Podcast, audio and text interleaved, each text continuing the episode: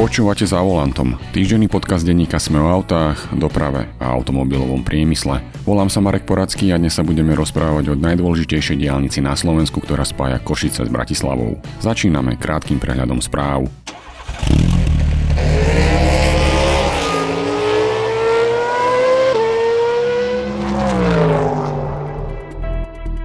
Takmer 70 nových modelov s elektrickým pohonom miesto skôr plánovaných 50 modelov. To v najbližších 10 rokoch plánuje uviezť nemecký automobilový koncern Volkswagen, ktorého súčasťou sú napríklad značky Audi, Porsche, Seat či Škoda. Spoločnosť očakáva, že do roku 2028 vyrobí celkom 22 miliónov elektromobilov, ktoré sú založené na vlastných platformách. Nemecká automobilka vyrába svoje auta aj v Bratislave. Z elektrických Audi ide o Volkswagen e-up, z hybridov Volkswagen Touareg.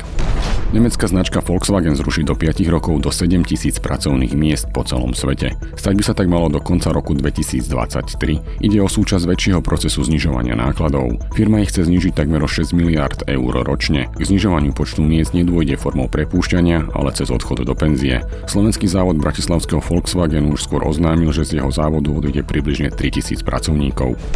Výrobu svojich aut v Európe ukončí ďalšia automobilka z Japonska. Po tom, čo tento krok len nedávno oznámila značka Honda, tento raz ide o luxusnú značku Infinity, ktorá spada do koncernu Nissanu. Dôvodom sú nenaplnené očakávania v snahe konkurovať nemeckým prémiovým značkám a prísnejšie emisné normy. Ďalšie investície do Infinity nie sú podľa Nissanu rentabilné a značka sa chce orientovať na trhy v Číne a USA. Infinity vyrába auta v Európe od roku 2008 vo Veľkej Británii. Talianská automobilka Fiat otáča. Ponovom zvažuje, že vozidlá s naftovým motorom bude vyrábať aj po roku 2022.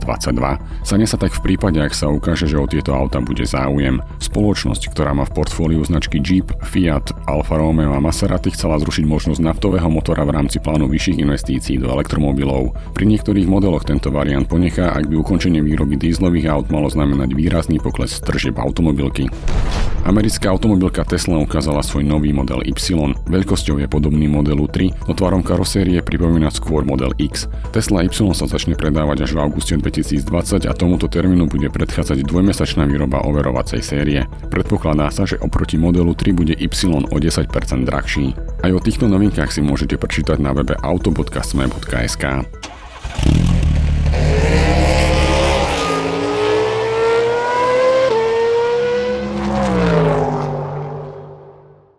Najprv to bol rok 2005, neskôr 2010 a potom sa to posunulo na rok 2017.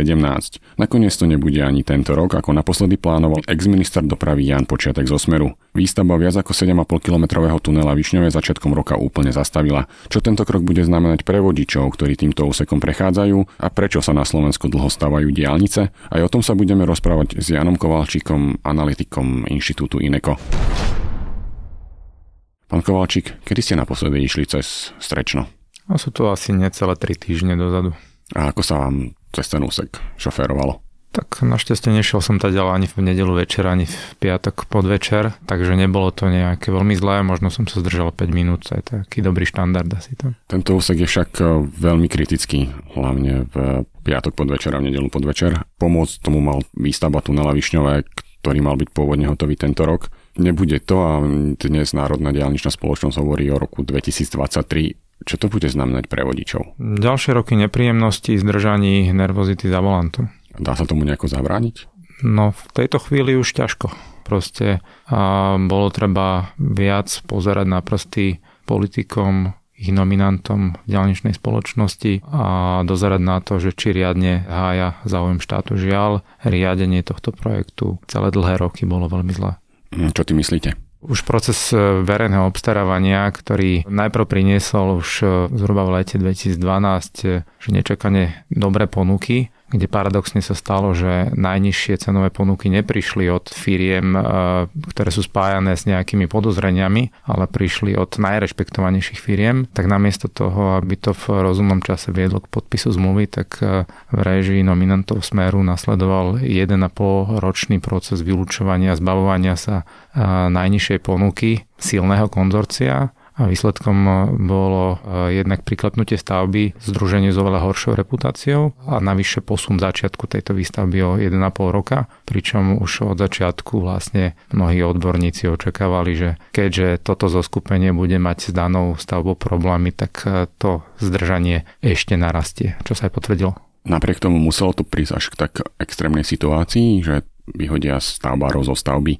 Určite nemuselo, keby tento projekt naozaj bol adekvátne riadený zo strany ministerstva a manažerov diálničnej spoločnosti, keďže žiaľ proste pri tomto projekte sa opakovali e, chyby a nedostatky, ktoré sú v prípade diálničných projektov na Slovensku už opakujúce sa. Tento projekt sa nestal, že výkladnou skriňou a vôbec nenastala tá snaha, že tak poďme toto riadiť ešte lepšie. A naopak v tomto prípade zdá sa, že v niektorých veciach to bolo ešte horšie táto stavba sa skomplikovala jednak samozrejme podcenením alokáciou nie najkompetentnejších manažerov zo strany zhotoviteľa a úvodnými nejakými ťahanicami členov združenia, ktoré ich zdržali, ale aj veľmi nešťastnými pokynmi zo strany ďalničnej spoločnosti, ktoré viedli takisto k zdržaniam zhotoviteľa, ktoré vedú k ďalším sporom, nárokom. A žiaľ, tak ako postupne vznikali e, spory a oni sú súčasťou každej stavby, tak tu nebola vlastne vôbec snaha, primeraná aktivita na to, aby sa sporné veci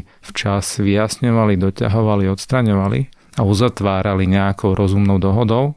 A v prípade nedohody e, nedošlo k včasnej eskalácii sporu, ale tu sa proste roky problémy len kopili, odsúvali a v zásade dnes sme v situácii, že je tam nakumulovaný taký balík problémov a sporov, ktorý sa nedá porovnať so žiadnou inou stavbou na Slovensku a veľmi ťažko by sme asi niečo podobné hľadali aj v blízkom zahraničí. Ja sa vrátim ešte na začiatok. Vy ste nám povedali, že to, že sa tá stavba zastavila, tak pre vodičov to bude znamenať viac rokov nervozity, zdržania na cestách. Tá cesta, ktorá vedie pod Strečnom, je pomerne komplikovaná. Dá sa nejakým spôsobom odbremeniť vodičov od e, tých dopravných záp, ktoré tam týždeň čo týždeň e, zažívajú?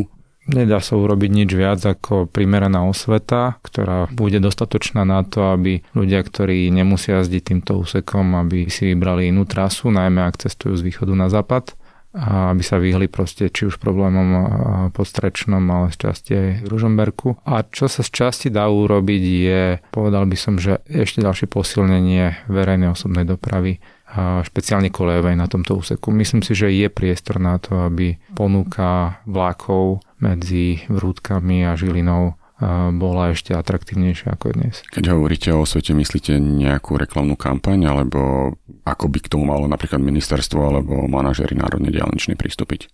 Nemyslím si, že toto je nejaká zásadná úloha. Určite by sa dalo pomôcť e, už len väčšou otvorenosťou v zverejňovaní informácií, zverejňovaní údajov o tom, aké sú intenzity dopravy na jednotlivých úsekoch, na tých dôležitých trasách, ako často dochádza k akým veľkým zdržaniam. Hej, z časti tieto informácie samozrejme už dnes sú nahradzané mobilnými aplikáciami, čiže nedá sa povedať, že by verejnosť túto informáciu nemala, ale sú k dispozícii údaje napríklad z automatizovaných sčítačov Národnej ďalničnej spoločnosti, aspoň za tie úseky, kde už dnes ďalnice sú a tieto informácie nie sú adekvátne dostupné širokej verejnosti. Takisto e, by bolo možné pracovať aj s údajmi možno z mytného systému o nejakých zdržaniach. Dalo by sa samozrejme niečo viacej, ale nie je to asi nejaká zásadná téma. Tak minimálne ďalšie 4 roky, ak teda berieme vážne národnú dielničnú spoločnosť, tie zápky tam budú. Ministerstvo hovorilo aj o prípadnom rozširovaní tej cesty ešte minulý rok. Je to vôbec možné? Myslím si, že na toto tam naozaj nie je priestor. Takéto možnosti sa zvažovali už viackrát v minulosti a keďže sa neuskutočnili, tak naozaj je to preto, že tá možnosť nebola reálna. Pôvodne tunel Višňové už mal byť teda spolu s priahlými diálnicami postavený. Pamätáme si teda ešte premiéra Vladimíra Mečera, ktorý hovoril o vlastne dokončení celej tej jednotky v roku 2005 a tie roky postupne išli. Dnes sa rozprávame o, o tuneli, ktorý nebude stať ani tento rok a ani budúci, možno o 4 roky. Kde sa vôbec stala chyba, že my na Slovensku e, nevieme za nejaké primerané obdobie postaviť e, najdlhší cestný tunel? Povedal by som, že dlhý zoznam chýb, či už systémových alebo individuálnych pochybení. O tým sme mohli hovoriť veľmi dlho. Ale možno, čo by mohlo snať do budúcna pomôcť predchádzať tomu, klas politikom nie je otázky na cieľový horizont, že kedy to bude, oni vždy povedia nejaký horizont e, za koncom ich volebného obdobia a síce im to je potom obuchávané o hlavu, ale v reálnom čase ich to netlačí proste k primeraným krokom. Tu je myslím, že veľmi potrebné, aby média, odborná verejnosť, aj tá laická verejnosť proste začala kriticky hodnotiť tie sluby, ktoré dostáva od politikov aby jednoducho proste, že nebola ďalej pripravená ako tlieskať nereálnym sľubom a linčovať politikov, ktorí povedia nejaký vzdialenejší termín alebo dovolia si povedať, že nejaká rýchlostná cesta nie je potrebná. A aby sme tu vytvorili klímu na to, že rezortu dopravy bude pripravený ujať sa niekto, kto je pripravený naliať verejnosti čistého vína začať hovoriť proste reálne veci a nie len sľubovať nezmysly a nereálne termíny. Lebo realita je totiž to taká, že na Slovensku proste od 90. rokov je verejnosti sľubovaná hromada vzdušných zámkov a pri mnohých tých sľuboch proste v momente, keď zazneli a kedy proste tým politikom prinášali pozitívnu publicitu, v tom momente bolo jasné a isté, že nebudú môcť byť naplnené. Napriek tomu proste im to tú pozitívnu publicitu prinášalo a sa im to de facto vyplácalo. Čiže tu treba zmeniť to nastavenie. Tým politikom sa to nesmie vyplácať, dávať takéto nezmyselné sľuby. A paradox je taký, že výsledkom nie je len, že dobre, tak slúbili nám, že to bude o 7 rokov a v skutočnosti to bude o 15, lebo to skôr nešlo. Realita je taká, že v skutočnosti to nestihnú ani za ten čas, za ktorý sa to dalo stihnúť. Hej? Čiže nie len, že nesplňa nereálne sľuby, ale nezvládajú to ani v takom čase, v akom sa to reálne dalo zvládnuť. To znamená, že ak treba Jan Počiatek hovoril o konca roka 2019, tak vedel, že je to nereálny sľub? Neviem, kedy zaznel e, ten slub. V momente, kedy e, sa ujal e, mandátu v roku 2012 a krátko na tomu prišla na stôl skvelá ponuka združenia dvoch naozaj silných firiem, vtedy to bolo reálne. Vtedy to bolo reálne dokonca skôr ale keďže proste nechal dvojročný priestor na to, aby proste sa hrali nejaké záujmy v pozadí, aby sa táto ponuka vylúčovala, aby to v konečnom dôsledku skončilo u združenia finančníka Remetu a Talianov, s neskorším začiatkom, tak vtedy to už bola len teoretická možnosť. Áno, zmluva bola podpísaná v júni 2014 tak, že má byť dielo dokončené v decembri 2019. Tak teoreticky to ešte možné bolo ale každý, e, kto tomu trochu rozumie, tak e, mal silné pochybnosti o tom, že či takéto združenie to zvládne na čas. Čo ale neznamená, že to muselo skončiť až takto zle. Hej. A mohlo to kľudne skončiť s tým, že toto združenie to proste zvládne s nejakým polročným alebo ročným meškaním vôbec to nemuselo skončiť proste totálnym e, kolapsom a jednoducho nahromadením obrovského množstva proste nárokov z jednej, z druhej strany, ktoré vytvára proste guláš, e, ktorý základom podľa mňa veľmi zdlhavých sporov, ktoré nás čakajú. Ale napriek tomu, keď to vyhrala konzorcium, teda v Salini Impregilo, čo je vlastne tá talianská firma, tak aspoň podľa webu sa talianská firma chváli výstavou veľkého množstva kilometrov, tunelov, železníc, patrí medzi najväčšie talianské firmy, pomáhala na výstavbe Panamského prieplavu. V princípe pre nich e, výstavba 7,5 km tunela na Slovensku v kontexte jej histórie mala byť malina. Podcenila to? No je úplne jasné, že na tento projekt nealokovali svojich najlepších manažerov.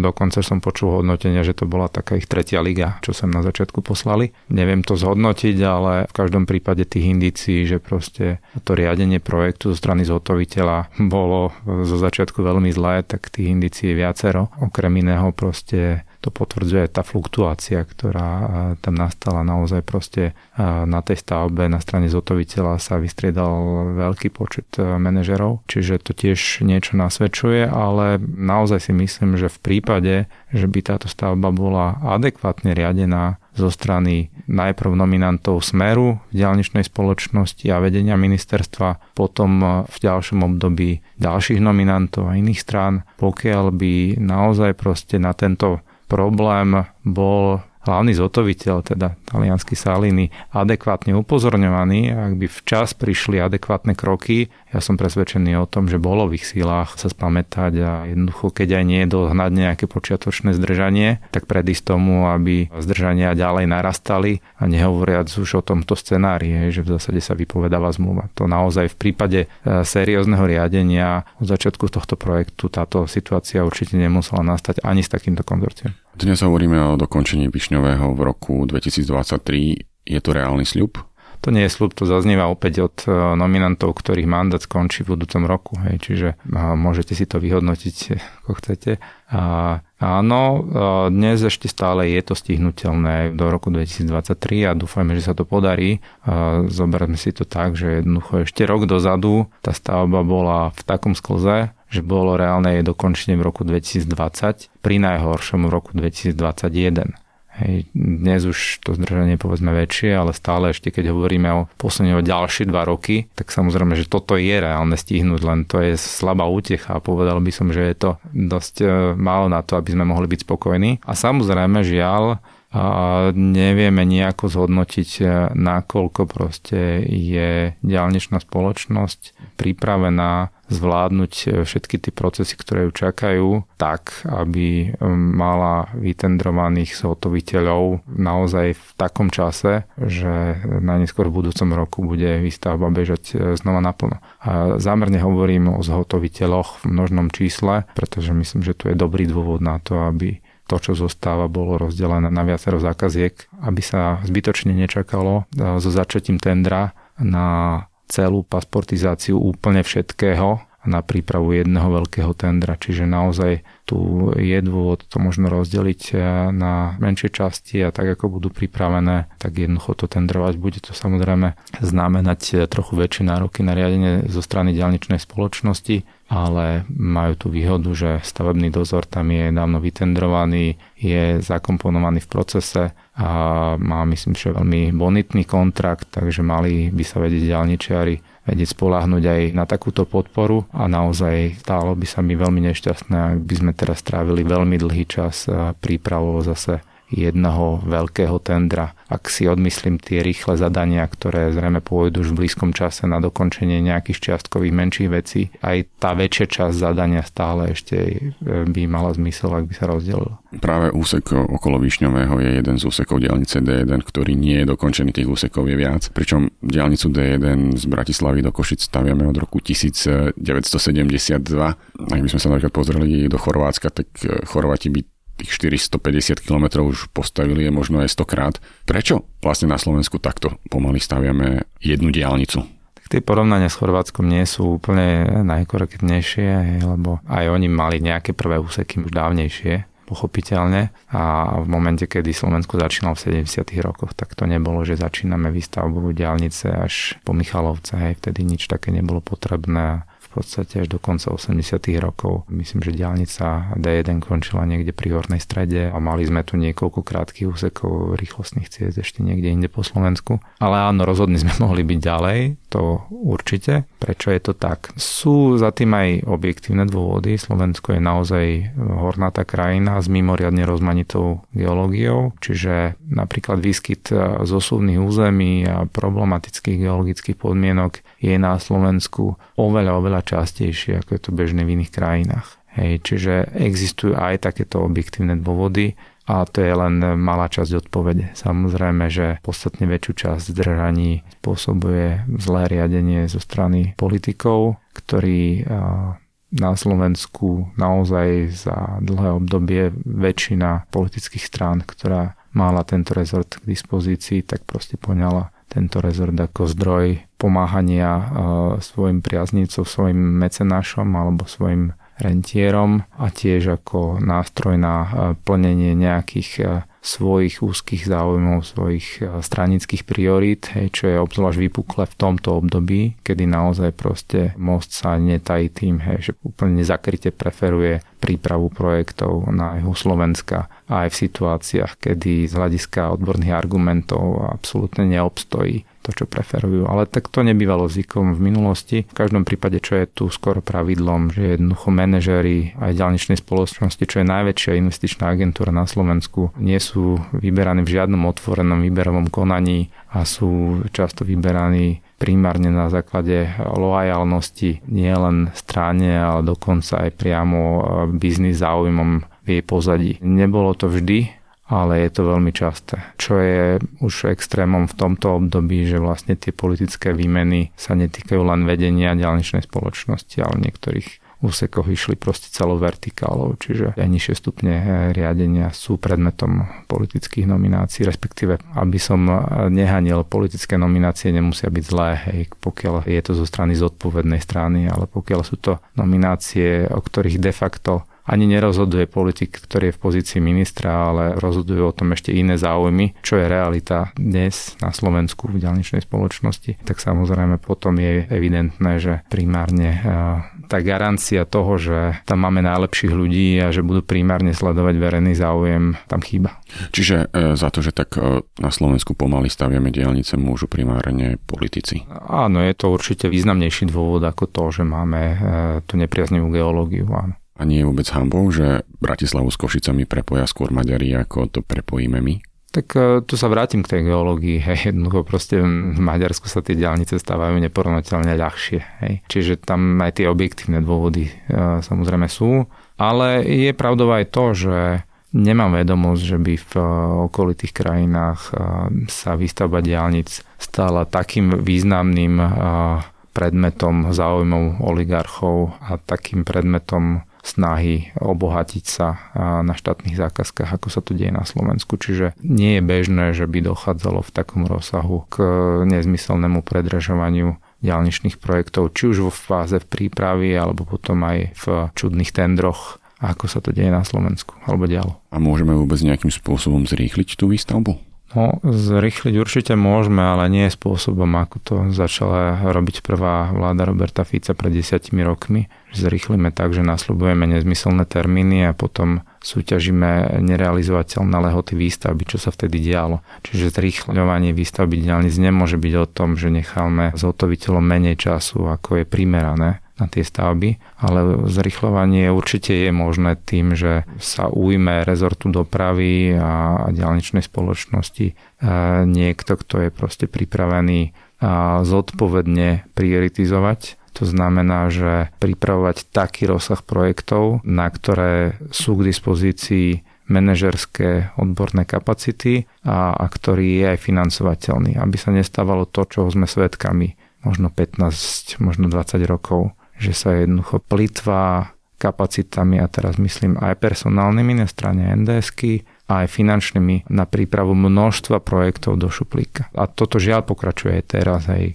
môžem uvádzať ako obľúbené projekty aktuálneho pána ministra ako R7 úseky okolo Dunajskej stredy až po Nové zámky alebo niektoré ďalšie. Hej, jednoducho áno, príprava musí prebiehať, ale v prípade, že by sa koncentrovala na primeraný počet projektov, tých, ktoré sú z odborného hľadiska najviac potrebné, tak by mohla napredovať podstatne rýchlejšie, ako v situácii, že sa kapacitami plitvá na zbytočne široký okruh projektov. Len preto, aby vládne partaje mohli v každom regióne povedať, že áno, aj vašu diálnicu, aj vašu rýchlostnú cestu chystáme a už o pár rokov sa začne stavať. Dnes minister Arpad však hovorí o dokončení diálnice D1 v roku 2026. Dočkáme sa toho v tom roku? V dnešnej situácii ešte stále je to zvládnutelné, ale naozaj je to podmienené tým, že sa nezopakujú chyby, ktoré sa tu žiaľ doteraz často opakovali, že ten projekt, ktorý vlastne posledný bude chýbať, ten projekt e, Turány Hubová, ktorý sa viac ako na 10 rokov zasekol pre hlúpe politické rozhodnutia a následnú tvrdohlavosť politických lídrov, že už sa žiadne chyby a zdržania nezopakujú a že už bude napredovať e, s plnou zodpovednosťou a profesionalitou riadenia, čo žiaľ v tejto chvíli nedokážem garantovať. Stavili by ste si na ten rok, ak by ste mali tú možnosť?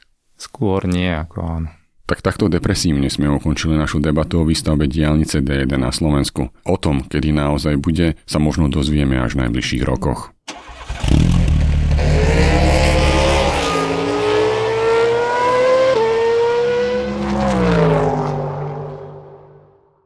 Podcast za volantom vychádza každý týždeň v piatok. Prihláste sa na jeho odoberanie vo svojej podcastovej aplikácii na platformách Google Podcasty alebo Apple Podcasty alebo službe Spotify. Všetky diely ako aj odkazy na témy, o ktorých hovoríme, nájdete na adrese sme.sk lomka za volantom. Ak sa vám podcast páči, môžete ho ohodnotiť. Ak nám chcete poslať pripomienku, môžete sa pridať do podcastového klubu denníka Sme na Facebooku alebo nám napísať e-mail na adresu autozavináč.sme.sk. Ja som Marek Poradský a na výrobe tohto podcastu sa podielali aj Peter Kalmán a Matej Ohrablo.